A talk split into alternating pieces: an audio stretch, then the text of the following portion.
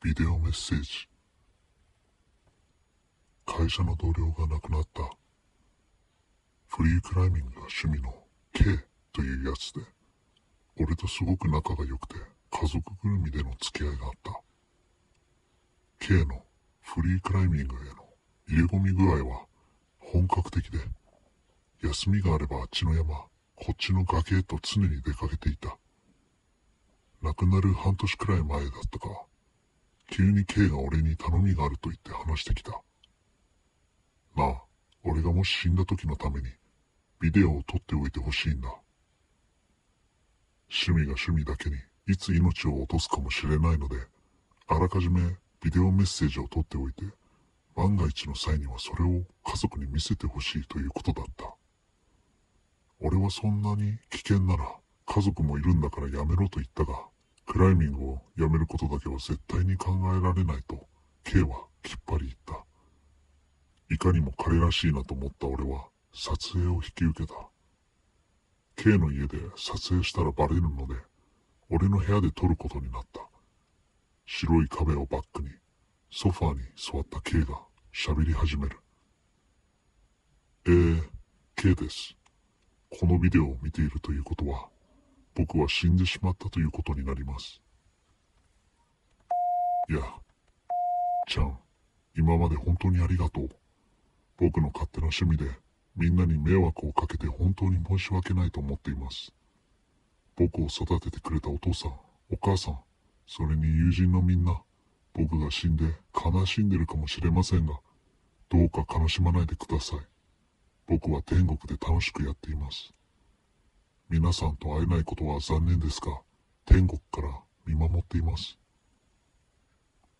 じゃんお父さんはずっとお空の上から見ています。だから泣かないで。笑って見送ってください。ではさようなら。もちろんこれを撮った時に K は生きていたわけだがそれから半年後本当に死んでしまった。クライミング中の事故死で仲間によると通常もし落ちた場合でも大丈夫なように下は安全マットを敷いて登るのだがこの時はその落下予想地点から大きく外れて落下したために事故を防ぎきれなかったのだそうだ。通夜告別式ともに悲惨なものだった。泣き叫ぶ K の奥さんと娘俺も信じられない思いだった。まさかあの K が。一週間が過ぎた時に俺は例のビデオを K の家族に見せることにした。さすがに落ち着きを取り戻していた K の家族は俺が K のメッセージビデオがあると言ったらぜひ見せてほしいと言ってきたので親戚の前で見せることになった。俺が DVD を取り出した時点ですでに泣き始める親族。これも供養になりますからぜひ見てあげてください。と DVD をセットし再生した。うー。音とともに真っ暗な画面が10秒ほど続く。あれ？撮影に失敗していたのかと思った瞬間真っ暗な中に突然 K の姿が浮かび上がり喋り始めた。あれ？俺の部屋で撮ったはずなんだがこんなに暗かったか。えー、K です。このビデオをるということは僕はんでしまゆります。ゆります。いやちゃん。